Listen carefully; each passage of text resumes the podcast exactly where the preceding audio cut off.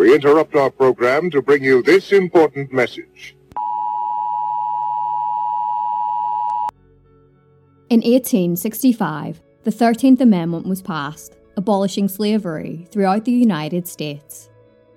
Their color was the badge of slavery.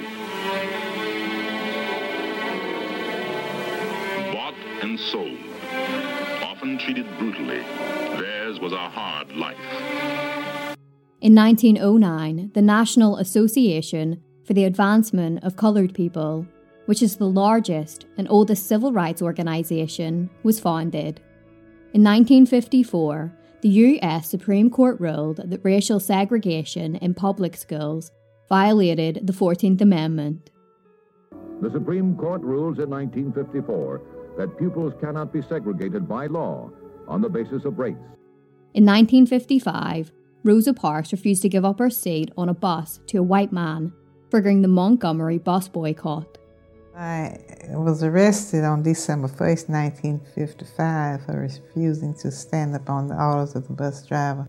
Shortly uh, uh, thereafter, he, the two po- policemen came on the bus, and one asked me if uh, the driver had told me to stand, and I said yes.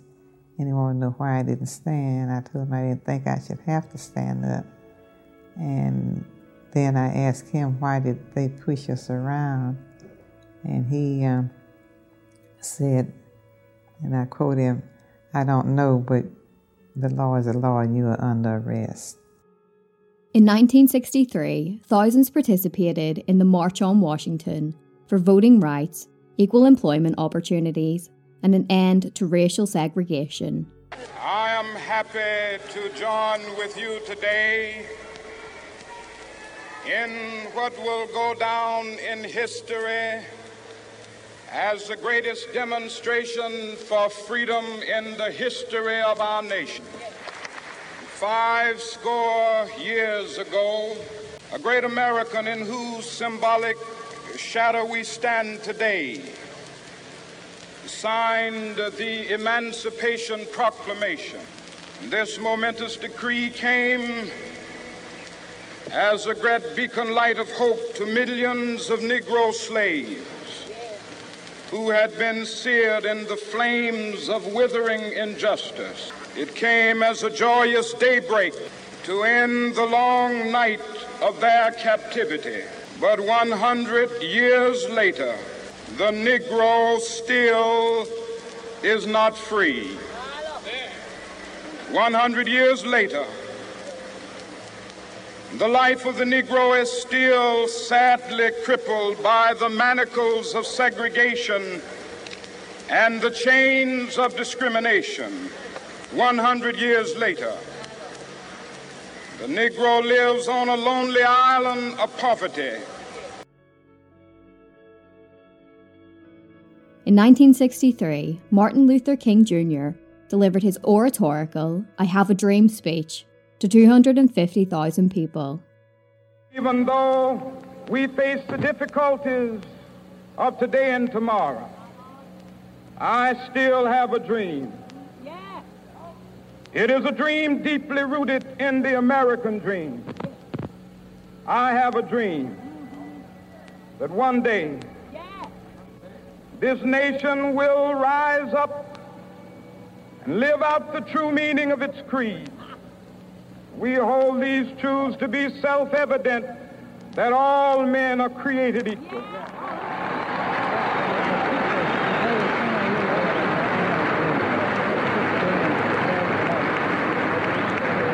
have a dream that one day on the red hills of Georgia, sons of former slaves and the sons of former slave owners will be, be able to sit down together at the table of brotherhood. I have a dream. In 1964, the Civil Rights Act was signed into law, outlawing discrimination based on race. Now, in this summer of 1964, the Civil Rights Bill is the law of the land. In 1965, the Voting Rights Act was signed into law, prohibiting racial discrimination in voting.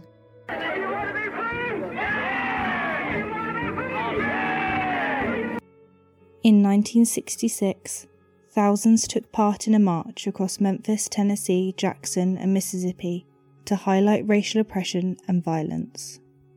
It is we who have picked the cotton for nothing. It is we who are the maids in the kitchens of liberal white people. It is we who are the janitors, the porters, the elevator men. We who sweep up your college floors. Yes, it is we who are the hardest workers and the lowest paid. And the lowest paid. And that it is nonsensical for people to start talking about human relationships until they're willing to build new institutions. Black people are economically insecure. White liberals are economically secure. Can you begin to build an economic coalition? Are the liberals willing to share their salaries with the economically insecure black people they so much love? Then, if you're not, are you willing to start building new institutions that will provide economic security for black people? That's the question we want to deal with.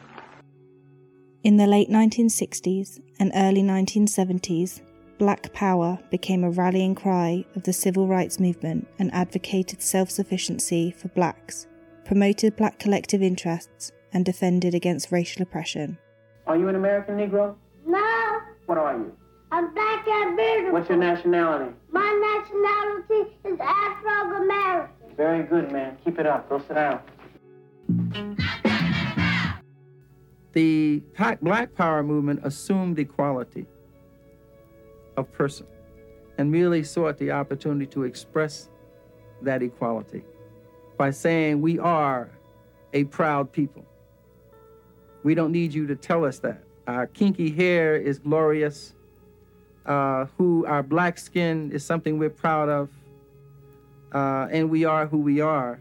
In 1972, Shirley Chisholm ran for President of the United States, becoming the first ever black major party candidate I stand before you today as a candidate for the Democratic nomination for the presidency of the United States of America. I am not the candidate of black America, although I am black and proud.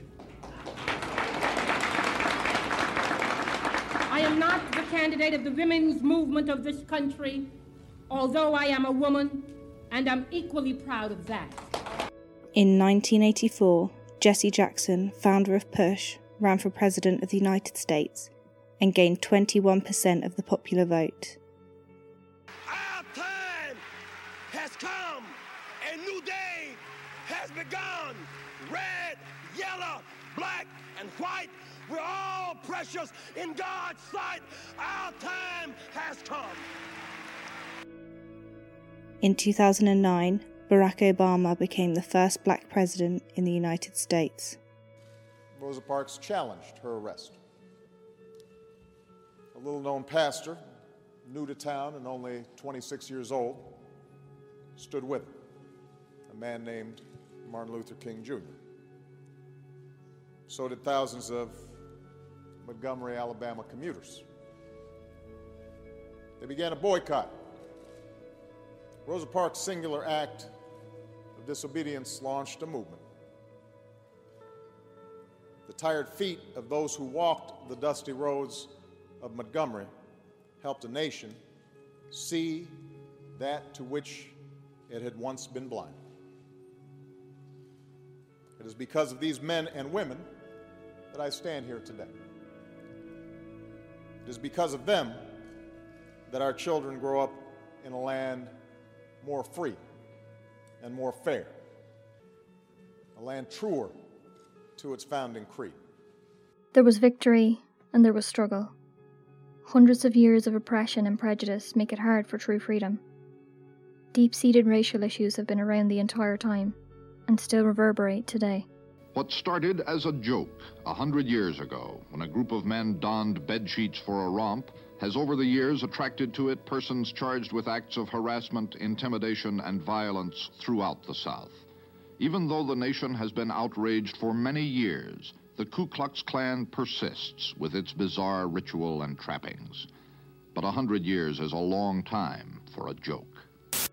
When such an order as this moves in and takes over the police power, you are completely at their mercy. and their atrocities and their violence can be visited on anybody that disagrees with them in any given situation. The Ku Klux Klan is a secret organization which for 100 years has been allowed to exist in this country. Virtually every president of the United States in the past century has said the Klan has little regard for constituted authority. I will not force my people to integrate against their will. This morning, the mob again gathered in front of the Central High School of Little Rock, obviously for the purpose of again preventing the carrying out of the court's order relating to the admission of Negro children to that school. In the next decade, in cities and towns, villages and hamlets across America, other discriminatory barriers, other prejudices are struck down, some voluntarily, some not. Much is achieved, but much still remains to be done. We are oppressed. We are exploited. We are downtrodden. We are denied not only civil rights, but even human rights. So the only way we're going to get some of this oppression and exploitation away from us or aside from us is come together against a common enemy. Who taught you to hate the texture of your hair? Who taught you to hate the color of your skin to such extent that you bleach to get like the white man? Who taught you to hate the shape of your nose and the shape of your lips? Who taught you to hate yourself from the top of your head to the soles of your feet? Who taught you to hate your own kind?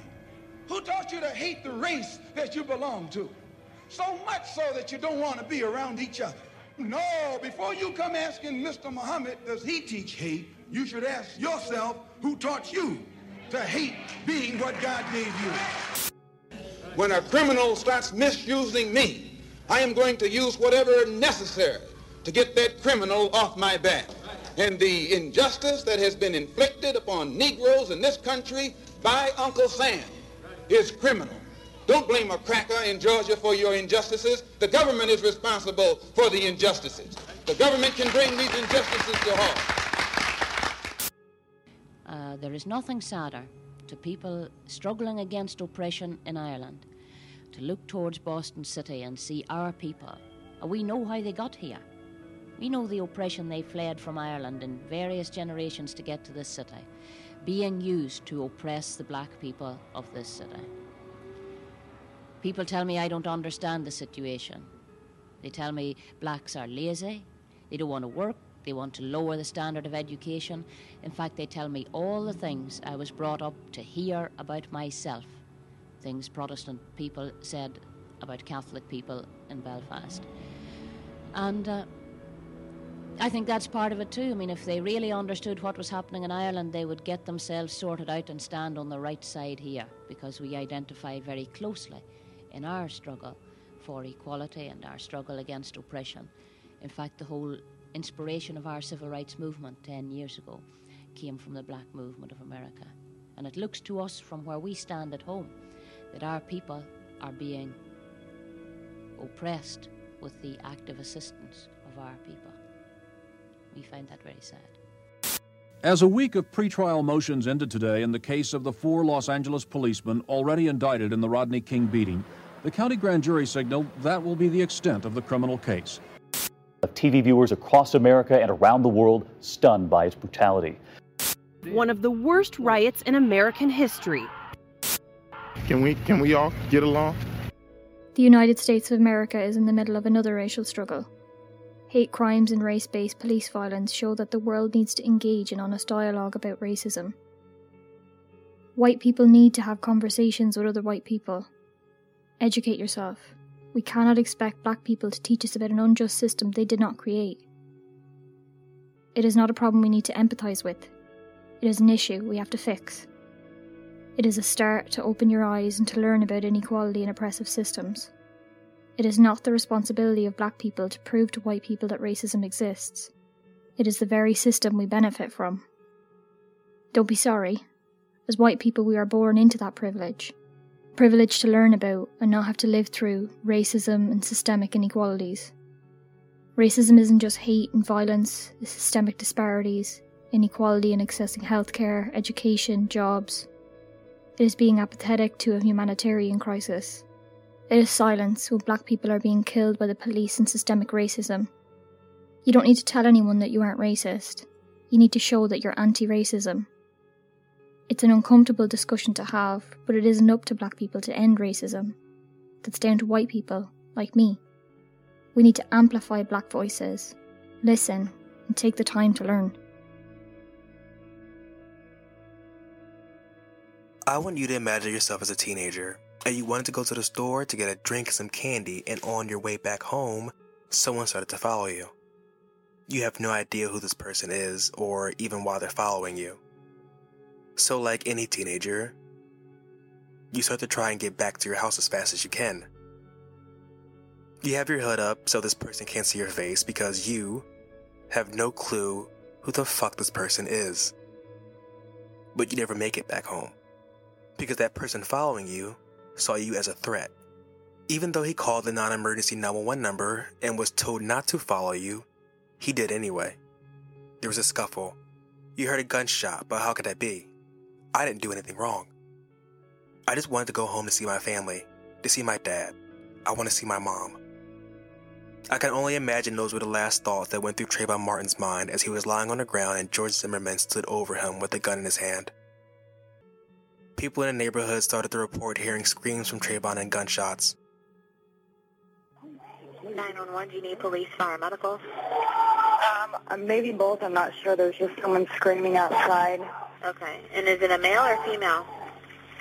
It sounds like a male. And you don't know why? I don't know why. I think they're yelling help, but I don't know. Just send someone quick. Please. Ah. Okay. Does he look hurt? I can't see him. I don't want to go out there. I don't know what's going on. So they're sending him. So you think he's yelling help? Yes. All right. What is your phone number? Just there's gunshots. You just heard gunshots? Yes. Trayvon had only gone to the local store for soda and some candy, and now he was dead. Trayvon Martin, an unarmed black teenager, was shot down by a white neighborhood watchman who claimed self defense. Zimmerman never denied shooting Trayvon, but claimed it was in self defense.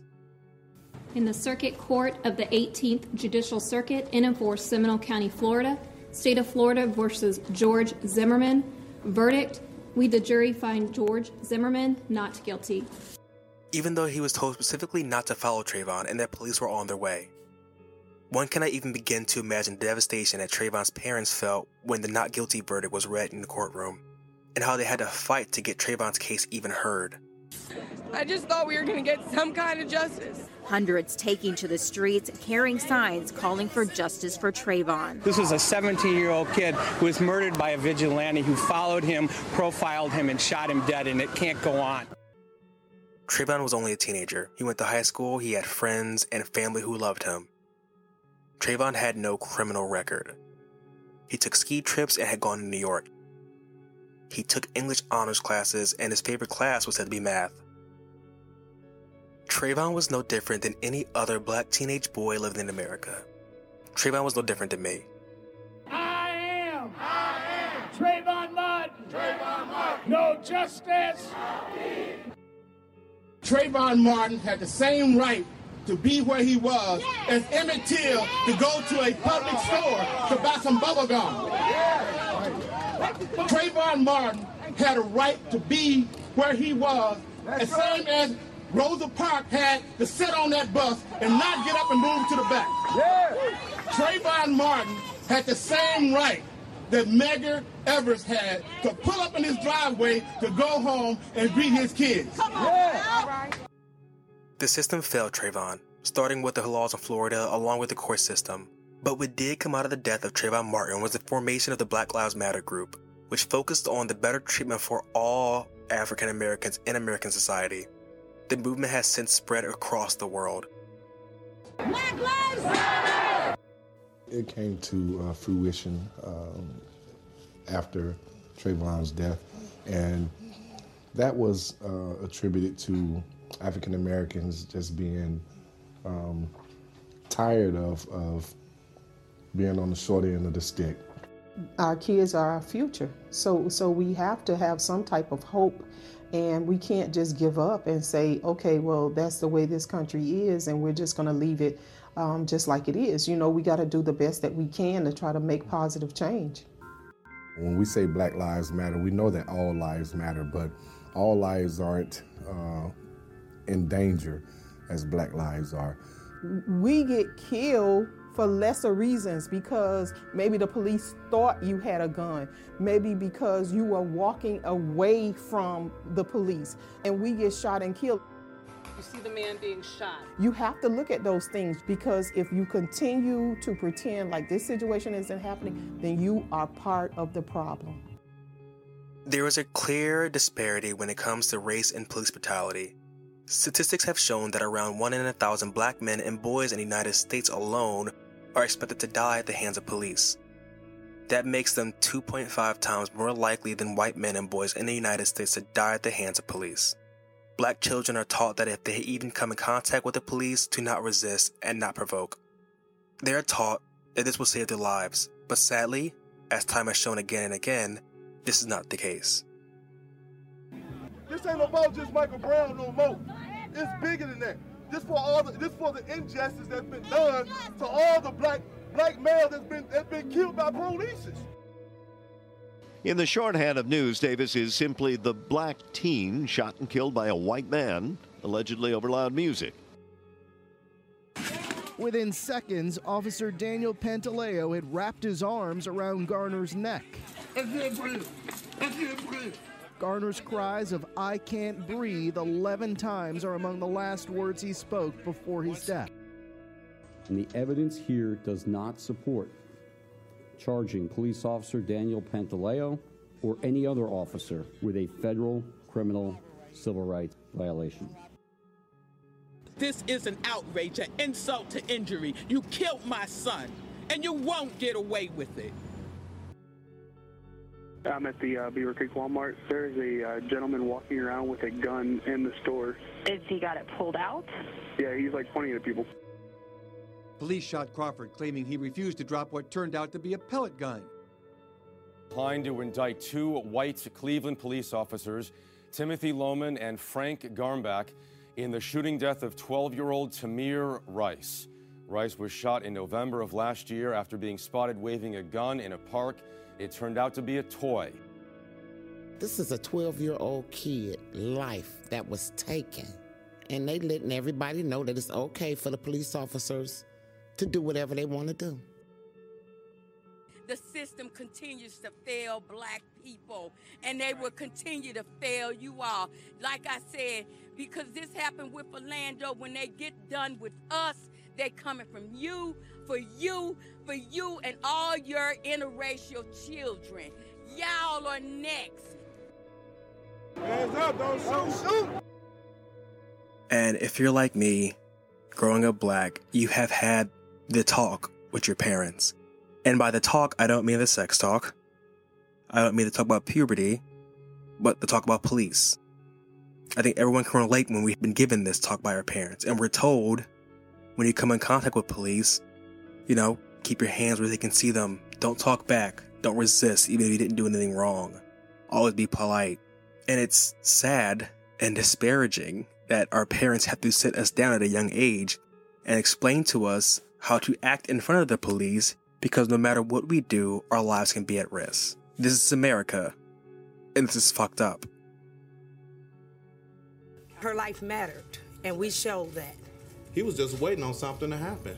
And unfortunately, my daughter came to his door and he shot her. Black women are not exempt from police brutality. Far too often, when it comes to discussions about police brutality, black women are isolated. Black women have long suffered mistreatment, abuse, and violence at the hands of police, but these injustices are underreported or unheard by the communities. Black women are not immune from black blindness and are not immune from being viewed as a threat simply because of the color of their skin. In the eyes of the law, black women are equally as devalued and demonized as black men. In fact, Black women are victims of violence at a higher rate than all other groups of women. Yet when it comes to the debate about police brutality, they are often left out. In November of 2006, 92 year old Kathryn Johnston was shot dead in her own home by undercover police officers who later planted drugs in her home as an attempted cover up. Elderly woman killed in a botched police raid. This is what we know. Kathryn Johnston, 92 years old when she was killed. Police went to her home based on falsified paperwork claiming there were drugs inside. It should never happen again. It should not have happened then. In March of 2012, unarmed Rekia Boyd was shot dead by Officer Dante Servin. We want to also talk about Rekia Boyd today, 22 years old when she was shot and killed in 2012 by an off-duty Chicago police detective. Dante Servin fired several shots over his shoulder into a group of people Rekia was standing with near his home, striking her in the back of her head. Between December of 2013 and June of 2014, Officer Daniel Holtzclaw sexually assaulted numerous black women while on duty. Prosecutors said Holtzclaw targeted 13 African American women in the poorest parts of Oklahoma City over a six month period. In some cases, he specifically sought out women who had outstanding arrest warrants. All 13 women testified. He did things to me that I didn't think a police officer would do. In February of 2014, Yvette Smith was shot dead by Officer Daniel Willis after calling 911 in regards to an altercation. When she opened the door to the responding officers, she was shot twice. I answered the door, and it was two um, investigators, two of them. They told me your mom's been involved in an accident, and I'm thinking it was a car wreck. You know, and it was like, no, she was shot by an officer and she died. You got a mother of two gone. The woman beat cancer, just got out of knee surgery, and was fighting diabetes, dude. My mom's 5'5", 135. Mm-hmm. If you find that aggressive, you need to turn your badge in. Yvette reportedly opened the door and was shot. To where you're going to have to go back and look at who's hiring and who's training these people, mm-hmm. and how are they training them, and what what protocols are you supposed to follow, and what didn't you follow. In July 2014, video captured Officer Daniel Andrew repeatedly punching Marlene Pinnock in the head as she was on the ground. Graphic incident in Los Angeles is under investigation tonight after video emerged of a police officer beating a woman on the side of a highway. Oh my God. The video was recorded along the Santa Monica Freeway last Tuesday during the afternoon rush hour. Oh, in it, 51 year old grandmother Marlene Pinnock is seen being pulled to the ground and pummeled by an unidentified California highway patrolman.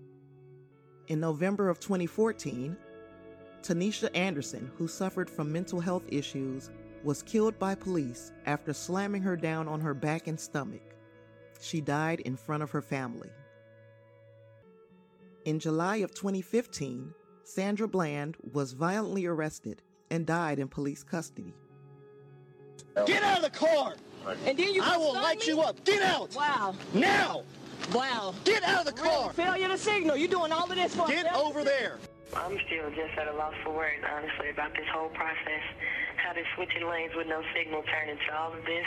Sandra Bland arrested after that routine traffic stop earlier this month, then found dead in her jail cell three days later. In October of 2019, Atatiana Koquice Jefferson was shot dead through her window by Officer Aaron Dean after her neighbor reported that her front door was open. Wolf, tonight the Fort Worth police are profusely apologizing to the family of Tatiana Jefferson, saying basically they don't know why this officer did what he did. The police are promising a full investigation tonight, which the victim's family basically has no trust in. On police body cam video, an officer is seen approaching a door of Jefferson's home in Fort Worth. The screen door is closed, the solid door is open, and the lights are on inside. The officer walks the perimeter of the house. Then, as he approaches a window, Put your hands up! Show me your hands!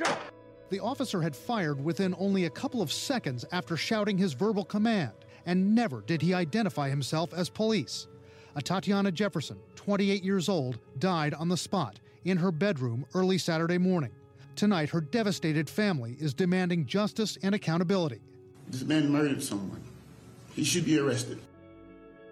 These examples only reflect a short few of a long list of race based violence and injustice against black women. In 1966, three years after making the famous I Have a Dream speech, Dr. Martin Luther King Jr. said this in an interview How many summers like this one do you imagine that we can expect? Well, I would say this we don't have long. The mood of the Negro community now is one of urgency, one of saying that we aren't going to wait, that we've got to have our freedom. We've waited too long. So that uh, I would say that every summer we are going to have this kind of vigorous protest. My hope is that it will be nonviolent. I would hope that we can avoid riots because riots are self-defeating and socially destructive. I would hope that we can avoid riots, but that we will be as militant and as determined next summer and through the winter uh, as we have been this summer. And I think the answer about how long it will take will depend on the federal government, on the city halls of our various cities, and on white America to a large extent. This is where we are at this point, and I think white America will determine how long it will be and which way we go in the future. It has been over 50 years. Another summer of injustice and unrest.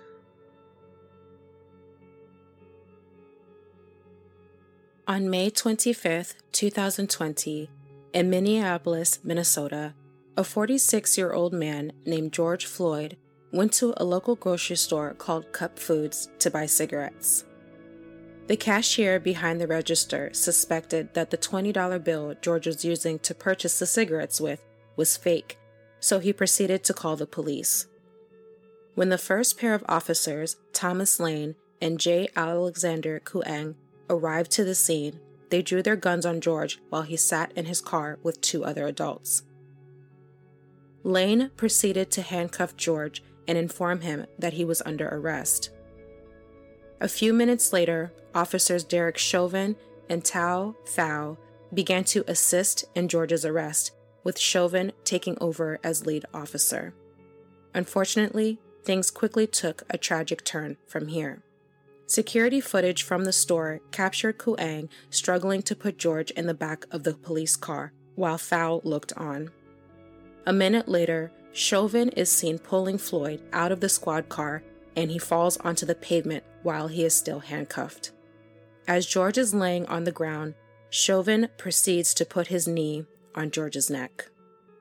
Chauvin did not move his knee from that position for 8 minutes and 46 seconds.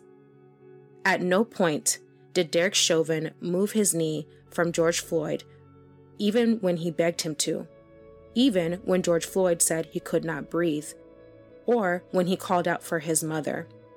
Derek Chauvin did not remove his knee when George Floyd lost consciousness or when witnesses begged him to check for George's pulse. Chauvin did not remove his knee from George Floyd's neck until he was dead. Cell phone video from one of the eyewitnesses at the scene shows Kueng holding George down by his torso while Lane was holding down his legs. Thao stood by to block potential interference from onlookers, but he essentially didn't do anything to help George during the arrest. All four officers have been arrested and charged in George Floyd's death, and they have also been fired from MPD. Derek Chauvin was initially charged with third degree murder and second degree manslaughter, but his charges have since been amended to second degree murder and second degree manslaughter. His bail has been set at $1.25 million, and as of this recording, he is still in police custody. Chauvin could face up to 40 years in prison if he is found guilty. Thao, Lane, and Kueng were also charged with aiding and abetting second degree murder and aiding and abetting second degree manslaughter. The first charge carries up to 40 years in prison, while the other carries up to 10. Each of their bail amounts were set to $750,000. They are all also still in police custody. How is it that Derek Chauvin was able to remain on MPD for 19 years with 18 complaints on his record? Or Thao, who has six complaints on his record and was sued in 2017 for excessive force when he beat a man so bad he broke his teeth. Lane had only been on MPD for four days prior to George's death, and Kueng was a rookie following Chauvin's shitty instructions. None of these men should have ever been given the opportunity to protect and serve anyone. One bit of information that threw everyone for a loop was the possibility that George Floyd and Derek Chauvin may have already known each other. Both men used to work security for a club called El Nuevo Rodeo on Tuesday nights. The former owner, Maya Santamaria, claims she isn't sure if the two ever crossed paths since George worked inside the club and Chauvin sat outside in his squad car while he was off duty. Chauvin had been working part time at the club for 17 years, but George had started working there in 2019. Santamaria admitted to several media outlets that she had witnessed Chauvin being aggressive with black customers and that he had pepper sprayed crowds and even called up other squad cars for backup. She explicitly described his actions as being quote unquote overkill. Santamaria says she talked to Chauvin about the way he was treating her black clientele, but the fact that she never fired him is questionable. In terms of POC solidarity, this is a perfect example of why it gets heavily criticized. You cannot confidently call yourself an ally and stand by while an injustice is being done. Santamaria was complicit in Chauvin's actions against her black customers because she continued to employ him, especially during events that were marketed towards African Americans. When other people of color see a white person being racist towards a black person and they excuse it or don't say anything at all, they're proving that their solidarity is performative. They're proving that their allyship simply does not exist. Santamaria felt it necessary to still have Chauvin at her club, even though he showed her on several occasions that he posed a threat to the safety of her black customers. George Floyd's unnecessary and senseless death at the hands of police has sparked a resurgence and global movement that has once again highlighted police brutality and injustice. There have been protests every day since George's death, and they have spread across the globe to show solidarity and to condemn police brutality and racial injustice. Tamika Mallory, an activist for Black Lives Matter, said the following at a rally in Minneapolis. Reason why buildings are burning is because this city, this state would prefer preserving that white nationalism and that white supremacist mindset over arresting, charging, and helping to convict four officers who killed a black man. That is the reality of what we're dealing with. This is not just a few cops doing things across the country. This is not a good cop versus bad cop situation. This is Ahmaud Arbery being shot down by white men on the streets of Georgia. Mm-hmm. Breonna Taylor being killed in her home. This is in New York City where we were until freedom. We were just in New York fighting the police officers who, in the name of social distancing, were damn near killing black young people on our streets. This is a coordinated activity happening across this nation. And so we are in a state of emergency. Black people are dying in a state of emergency. We cannot look at this as an isolated incident. The reason why buildings are burning are not just for our brother George Floyd. We're, they're burning down because people here in Minnesota are saying to people in New York, to people in California, to people in Memphis, to people all across this nation, enough is enough. And we are not responsible for the mental illness that has been inflicted upon our people by the American government, institutions, and those people who are in positions of power. I don't give a damn if they burn down Target. Because Target should be on the streets with us calling for the justice that our people deserve. Where was AutoZone at the time when Philando Castile was shot in a car, which is what they actually represent? Where were they? So if you are not coming to the people's defense, then don't challenge us. When young people and other people who are frustrated and instigated by the people you pay, you are paying instigators to be among our people out there throwing rocks, breaking windows, and burning down buildings. And so young people responding to that. They are enraged, and there's an easy way to stop it. Arrest the cops. Charge the cops. Charge all the cops. Not just some of them, not just here in, Min- in Minneapolis. Charge them in every city across America where our people are being murdered. Charge them everywhere. That's the bottom line. Charge the cops. Do your job. Do what you say this country is supposed to be about the land of the free for all. It has not been free for black people, and we are tired. Don't talk to us about looting. Y'all are the looters. America has looted black people. America looted the Native Americans when they first came here. So looting is what you do. We learned it from you. We learned violence from you. We learned violence from you. The violence was what we learned from you. So if you want us to do better, then damn it, you do better.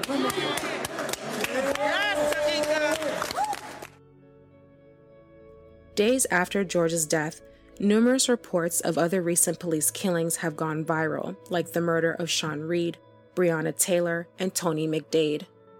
People have also started demanding that older cases be reopened, like the 2014 murder of Tamir Rice, the 2015 death of Sandra Bland, and the 2016 murder of Philando Castile. A public memorial service for George Floyd was held on June 4th, and a private one was held on June 6th. A private funeral is scheduled for June 9th. George Floyd is survived by his five children and his brothers and sisters. Rest in peace, George Floyd. The world witnessed the murder of George Floyd, which left people horrified. For many, George's death has been the turning point in their life that has showed them how unjust society is for black people, a reality black people have been living for decades. The world is so entrenched in racism, it tells us even in death, black people do not deserve dignity, respect, or rights. For black people, every time we see another black person being attacked or murdered due to racism, it's just a reminder that we are not only affected physically or emotionally, but also mentally. On Monday, George Floyd was taken into custody by four Minneapolis police officers accused of trying to pass a counterfeit $20 bill. Okay, he's talking. Officer Derek Chauvin held him down with a knee on his neck for 8 minutes and 46 seconds while Floyd struggled to breathe. He enjoying that. The whole world is watching to see if African Americans can get equal justice in 2020. You guys aren't checking his pulse and doing compressions if he needs them? Court filings say that for the last 2 minutes and 53 seconds, Floyd was unresponsive. He was pronounced dead at the hospital. He was being very compliant, and they were being doing what cops normally do these days. You know, just kill black folks.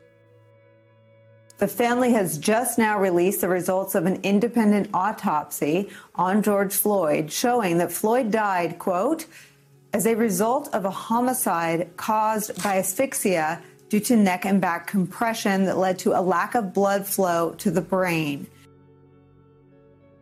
You can't unsee a man taking his last breath and calling out for his mother.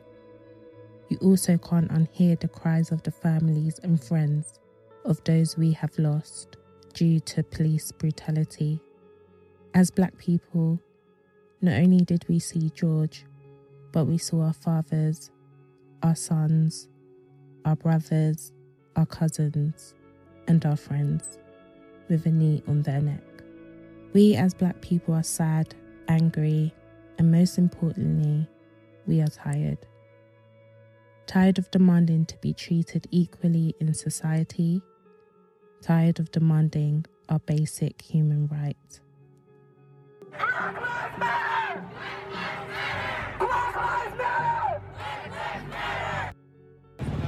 so I'm out here protesting in DC. They've already gassed. Uh, they've already gassed a couple people. Um, it's kind of hard to breathe. The movement can't stop. We don't have time to rest. What do we want? What do we want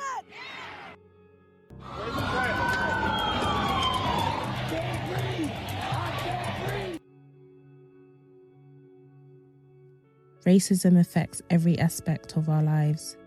Even when the protest dies down, we will still live the reality of injustice. Black women are five times more likely to die following complications with their pregnancies than their white counterparts.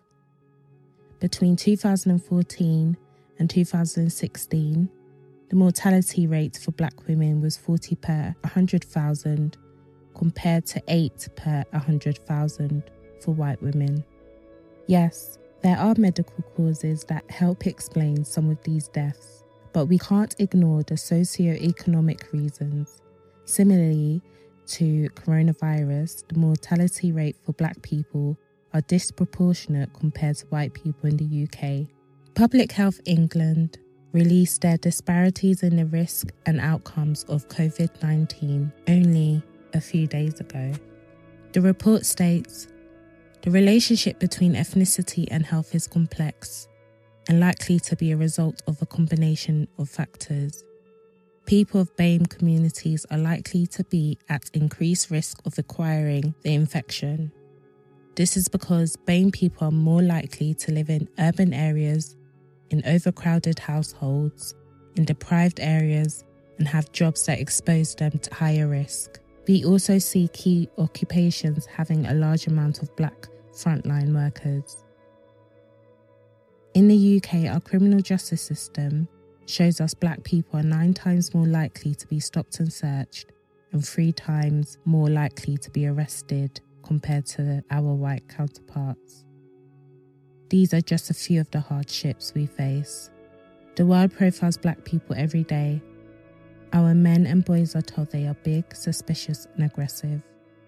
Our women and girls are told we are loud, angry, and intimidating. The whole world views us as threatening because of the colour of our skin, and it has taken another death for people to wake up to the fight against injustice. So, for those of you who have just woken up to the existence of racism and white privilege, who have sworn to never remain silent or complicit in the face of racism again, welcome. Because we as black people have been fighting all our lives. Black lives have always mattered. We have always been important. We have always meant something. We have always succeeded, regardless. And now is the time. I ain't waiting. I ain't waiting.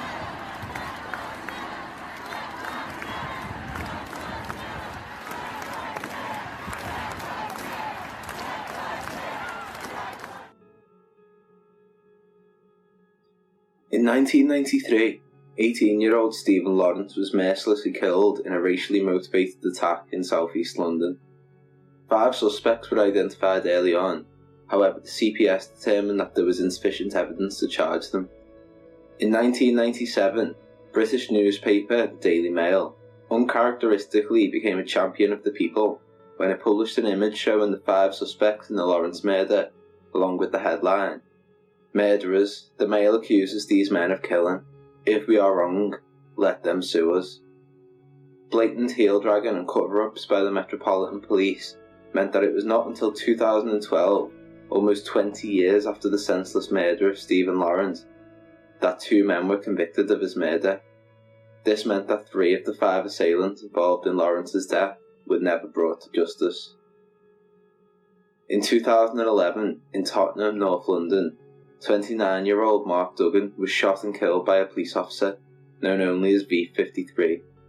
Mark, a black man, was suspected of having bought a firearm and was suggested to have been holding a gun, which he was in the process of throwing away when he was fatally shot. Whilst the gun was found just metres away from where Duggan was gunned down, none of the police officers reported seeing a gun fly through the air. In 2014, an inquest determined that Duggan was not holding a gun when he was shot and killed. Furthermore, Duggan's DNA wasn't present on the gun found in the vicinity of the incident. Despite this, the killing of Mark Duggan was determined as lawful, and no disciplinary action was taken against any of the police officers involved, including the shooter. The tragic killing of Mark Duggan sparked wild-scale rioting across the UK. In 2017, both Rashan Charles and Edson DaCosta died whilst being restrained by officers from the Metropolitan Police. Just one year prior, 18 year old Mzee Mohammed died while being restrained by Merseyside police officers in Liverpool city centre. CCTV footage showed the man being held down forcefully by police, even after he had stopped moving and appeared to have already died. Shockingly, inquests into all three deaths exonerated police officers from any wrongdoing.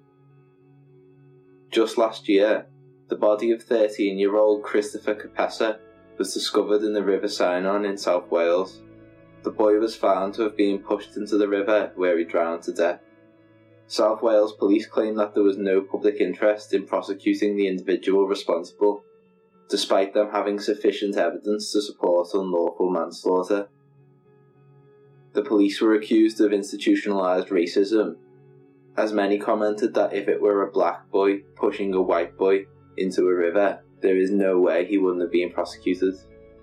These cases are just a few examples of the many cases of institutionalised racism in the police forces of England and Wales, as well as the Crown Prosecution Service. Until drastic changes are made to the way in which black and minority ethnic people are treated by the police forces nationwide, these injustices will continue to occur.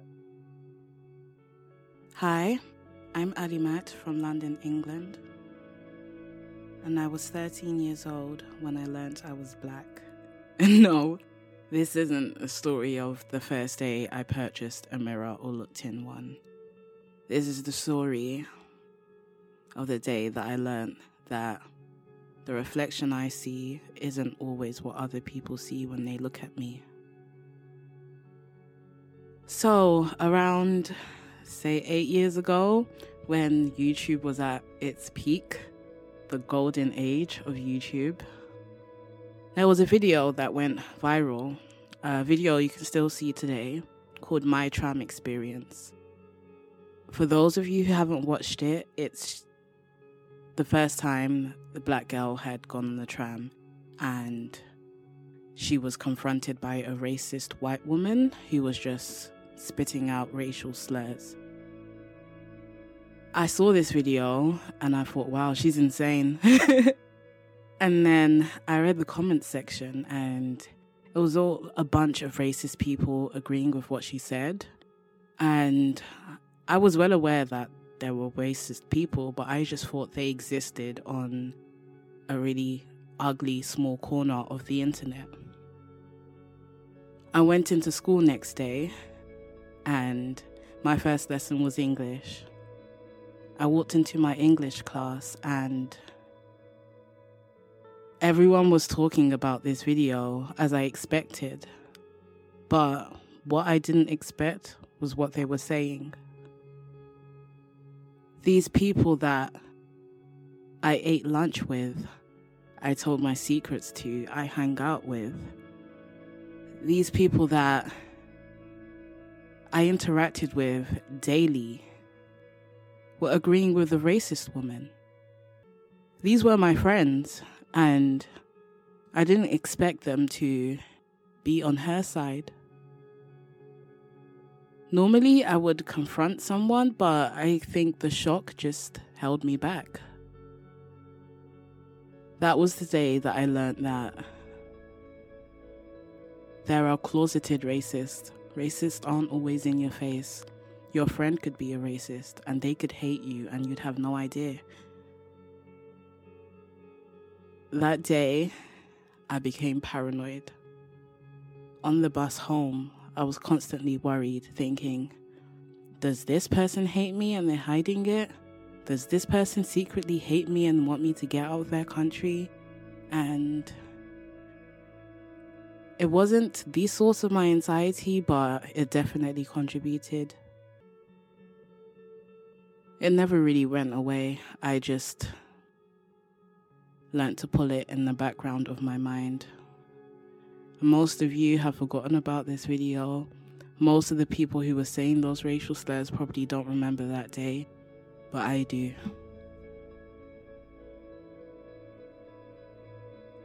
Hey, it's Battle, and today I want to share something I wrote because I deserve to be heard, so here we go. Today, I was asked if I'm okay. The answer is no, I'm not okay. I am not okay for many reasons.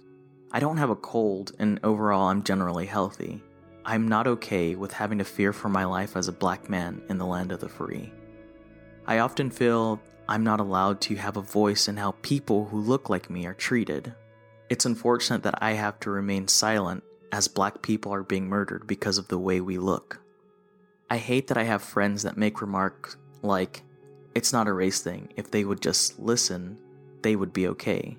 Or, can you blame them, white people that is, for the way they react because it's black people who act up? And that sucks. I don't feel like I have a voice because anytime a person of color says anything about the murders that happen or the injustices that happen, it's like we are to blame. Black people are the only people who get blamed for being murdered. I don't feel like I have to explain to a white person why black people get mad, but I have to. It sucks that I have to literally go through life as just a black man, as a super predator. Because when people see me, they don't see a Navy veteran. They don't see an electrical engineer. They don't see a mentor in the Big Brothers Big Sisters program. They don't see the friend, the brother, the cousin, the nephew, the husband, and the son. They see a super predator. I am reduced to just a black man. I shouldn't have to carry around a resume to be respected or to be seen as not a threat. I shouldn't have to feel nervous when grocery shopping while wearing a mask. I shouldn't have to be afraid to shop at places just to be followed around by staff. I shouldn't have to feel like I can't trust my fellow human being people who look like me should just feel free to live, to just live. The fact is, we don't feel like we matter. I'm not asking anyone to have sympathy and feel sorry for me. I'm asking people to have empathy and feel sorry with me, with us. I want people to stand up and call racism for racism because it doesn't happen and it sucks. I want people to not blend in and be zebras. I have proudly served my country, and I have been let down by the people I've sworn to protect. I feel like my time served was meaningless because I obviously didn't fight for the freedoms of people of color. I fought for people to treat me and people who look like me as scum of the earth. So, no, I'm not okay. I am truly heartbroken knowing that for even minding my own business, I could either have the cops called on me or ultimately killed. Lastly, I have to say that all lives matter when Black Lives Matter. I didn't know what to write. I didn't know who to write to. I didn't know what to write about. So I chose to write a letter to my daughter a letter that I hope she never has to hear. A letter that I hope she never has to read. A letter that I hope to God she never has to see. My daughter's name is Marley Jordan Jones. Dear Marls, Now it seems like somebody put the green light on anybody with our skin type. So, unfortunately, I have to write this letter just in case I don't get a chance to tell you. I was born a son. I was born a grandson, a brother, a nephew, but I would not be your dad without my father, my uncles, my grandfather, my brother. Proud black men. And I'm blessed to even have known these men, but to be a part of their bloodline. I was raised by some of the most phenomenal women you'll ever know. And I only hope that you get the chance one day to get to know them because they are your very own family. Your cousins, your aunts, your grandmothers, and of course, your mother. You have royalty in your DNA, Marley. Get to know these kings and queens. I want you to know that there is a world ahead of you. People of our skin complexion, believe it or not, are targeted. Targeted by who? America. Now, if I raised you right, you got a couple questions. Why? I had my hands up. Maybe it was too fast for comfort. Maybe they thought my phone, the one thing that would save me, was the same thing that would kill them. Look into Stephon Clark and how he was shot and killed by police for the very same thing. Maybe I did what I taught you to do when police knock on your door is ask for a warrant. But maybe they just kicked the door down and shot me 76 times like they did Jamarion Robinson. Where? The police have body cams. Theirs were turned off, so it's hard to say. I could have been in the wrong place at the wrong time like home, like Breonna Taylor or Botham Jean, or at Walmart, like Ariane McCree, even at Taco Bell, like Willie McCoy, or even in the back of the squad car, in handcuffs, posing no threat, like William Green. Look into them too when you get a chance. How? With the hate for other human mankind in his or her heart? Don't know. Bullets don't care who shoot them, but sometimes the police get a little more creative than that. I'll ask Sandra Bland, Eric Garner, or Freddie Gray if I end up in the good place. And when. In my lifetime, they've made it perfectly clear that it's perfectly fine in broad daylight, like George Floyd, to be murdered in the street with their knee in my neck in front of people, telling them that I cannot breathe. One day you're going to get stopped by the police, Marley. When you do, make sure they see your hands and be respectful even when they are not. Your responsibility is to get home safe. And if you're reading this letter, I didn't.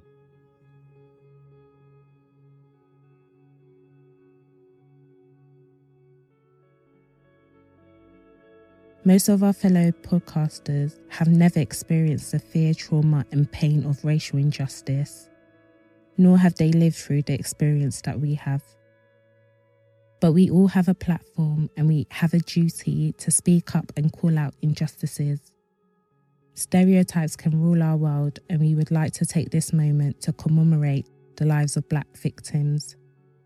For many within our communities, the senseless deaths of those who we are commemorating the lives of today are a chilling reminder that your life can be in danger simply for existing. This is not just an American problem, this is a global problem, and we must stand in solidarity. A time comes when silence is betrayal.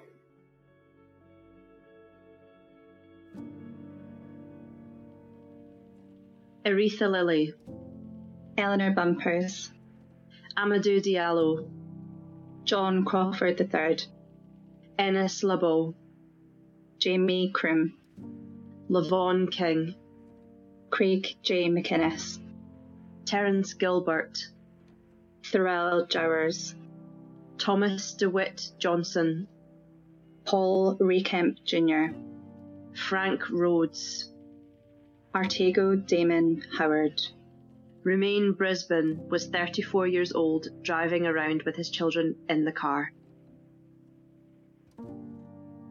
Alicia Glass, Vermond Archie Elmore, Calvin Peters, Brandon Jones, Eugene Williams, Darrien Hunt, Michelle Cusseaux, Yvette Smith, Dante Parker, Jordan Baker, Ian Sherrod, Mario A. Jordan, Winfield Carlton Fisher III, Lashano J. Gilbert. Akai Gurley was 28 years old, walking around his apartment block with his girlfriend.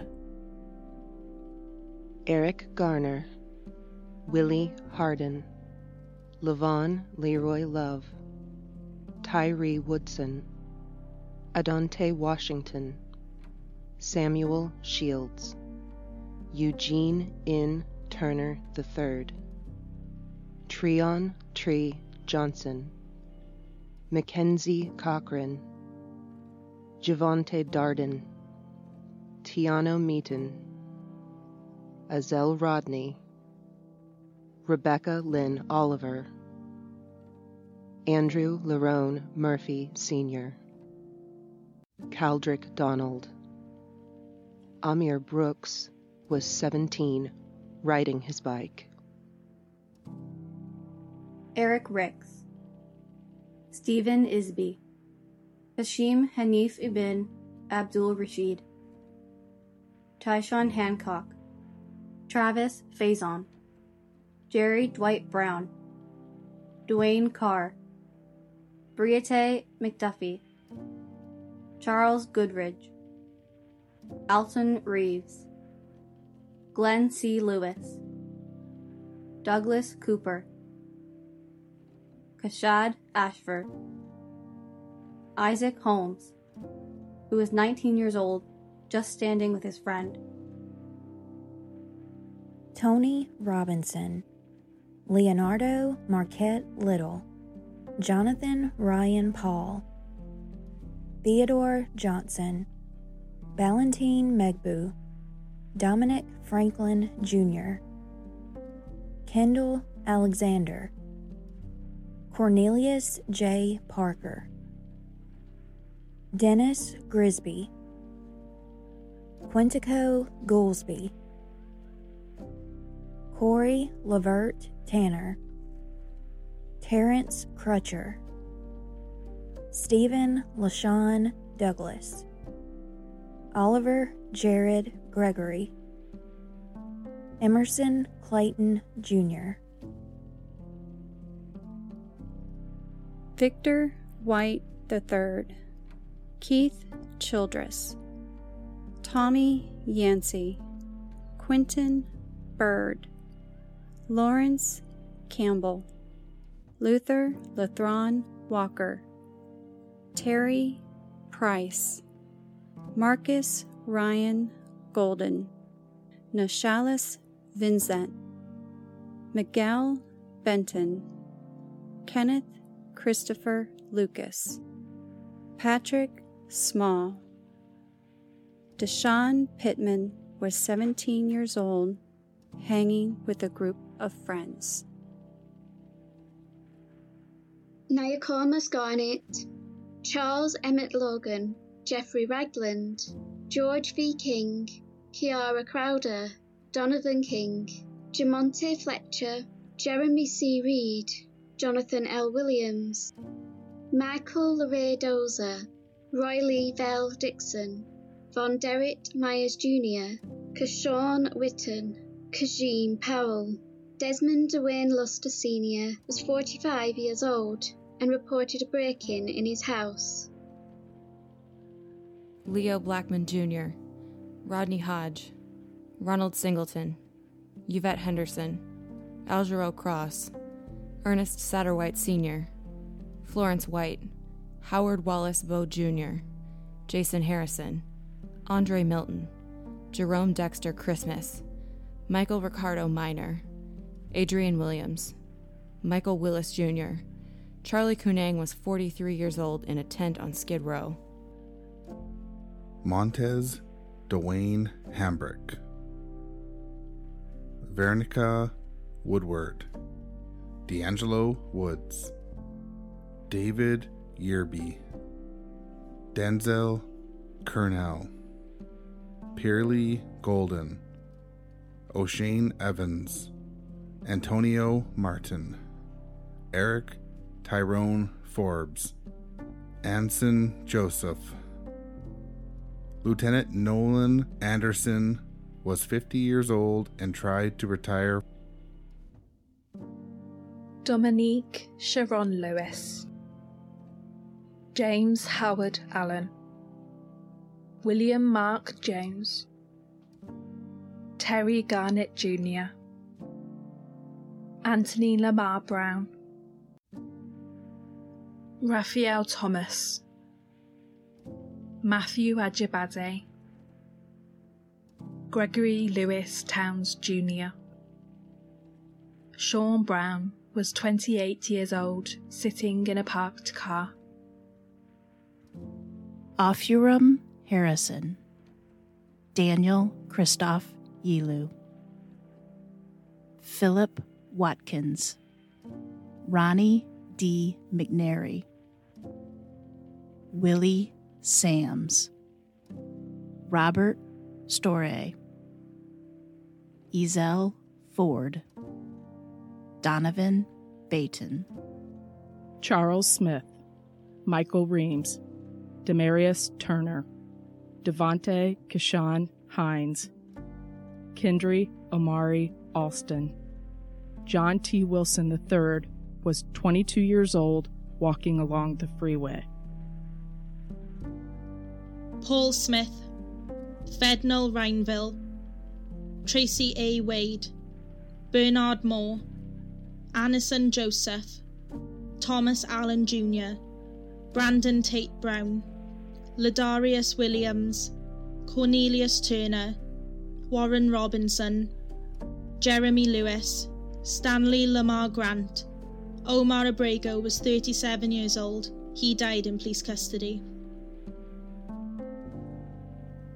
Markel Atkins, Alphonse Edward Perkins, Tanisha Anderson, Antoine Dominique Hunter, Matthew Walker, Cameron Jackson, Christopher Jones, Edward Donnell Bright Sr., Xavier McDonald, Naam Owens, Henry Jackson, Dondre Burkhardt Jr., Rassen Shaw, Jacqueline Nichols, Dwayne Deshawn Ward Jr., Wally Flex was 16 years old and a passenger in a car. Gregory Marcus Gray, Icarus Randolph, Monique Ginny Deckard, Stefan Avery Hart, Hallis Kingsey, Eddie Ray Epperson, Asia Roundtree, Cedric Lamont Bishop, Joe Hoff, Christopher M. Anderson, Betty Jones, Kevin Matthews, Rondre Lamar Hornbeck, Justin Griffin, Devaron Ricardo Wilburn, Cedric Stanley, Lavoy Steed. Dustin Keith Glover, Jerry Brown, Brian DeMarcus West, Leon Haywood, Dontre Hamilton, Emmanuel Wooten, Sinique Joshpora, Bryant Paula, Dennis Grigsby, Andre Maurice Jones, Rashad McIntosh, Adam Ardeth Madison, McKenzie Cochran. Jeremy Lake was 19 years old, walking his girlfriend home. Juan May, Charles Leon Johnson II, Myron Deshawn May, Christopher Bernard Doss, Eddie Davis, Robert Baltimore, Aura Rosser, Dante Sowell, Ricky D'Angelo Hinkle, David Andre Scott, Mark Anthony Blocker, Cortez Washington, Latondra Ellington, Dennis Hicks, Carlton Wayne Smith, Broderick Johnson, David Latham, Tyrone Davis, Jerry Nowlin, Armand Martin, DeAndre Lloyd Starks, Harrison Carter, Brian Pickett, Anthony Bartley, Zale Thompson, David Ellis, Zacharias Jaquan Flint, Arvil Douglas Williams, Christopher Mason McCrae, who was only 17 years old, just crossing the street, and Cameron Tillman, who was 14, just hanging out with friends. Ronald Sneed, Matthew Whaler, Eldrin Lauren Smart, Terrence Moxley, Marquise Jones, Laval Hall, James Renee White Jr., Jacory Calhoun, Michael D. Sultan, Alton Sterling, Sandra Bland, Tavares McGill, Eric Harris, Justin Sullivan. Aiyana Stanley Jones was seven years old, playing in her own home. Breonna Taylor is the latest female victim of a police shooting. She was an EMT in Kentucky. This list is not exhaustive. There are many more black victims and people of colour whose deaths do not get the same coverage as white victims. We all come into this world with our first breath. But these next statements are what some innocent black victims said with their last. Oscar Grant, you shot me, you shot me. Philando Castile, I wasn't reaching for it. Freddie Gray, I can't breathe. Samuel DuBose, I didn't even do nothing. Kimani Gray, please don't let me die. Kenneth Chamberlain, officers, why do you have your guns out? Walter Scott, they tasing me. Sean Bell, I love you too. Michael Brown Jr., I don't have a gun. Stop shooting. Natasha McKenna, you promised you wouldn't kill me. George Floyd, I can't breathe.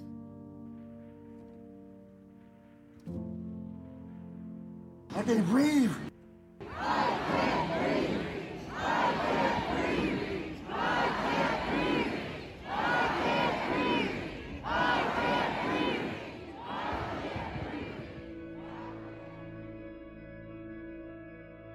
And still we rise.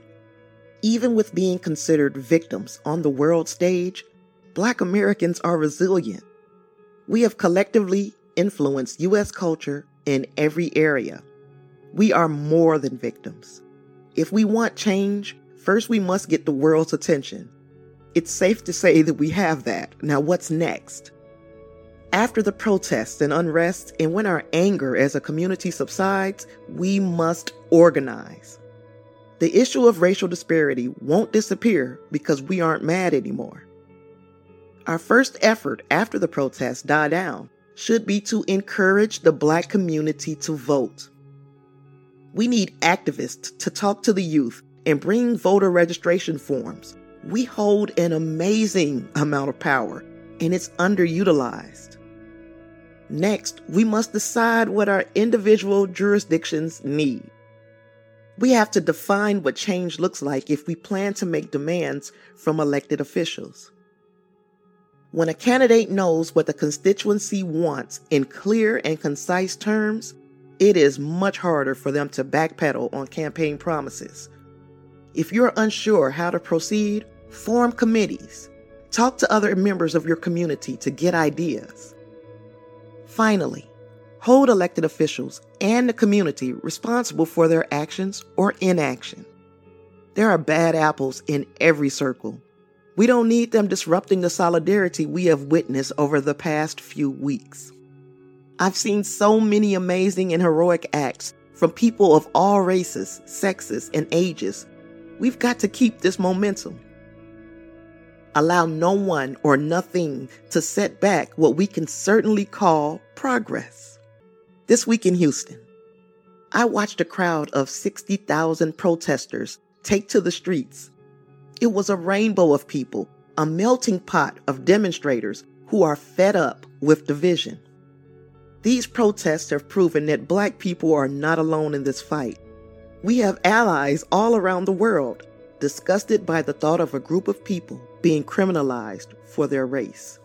To all of you, I say thanks. There is an abundance of hope for us yet.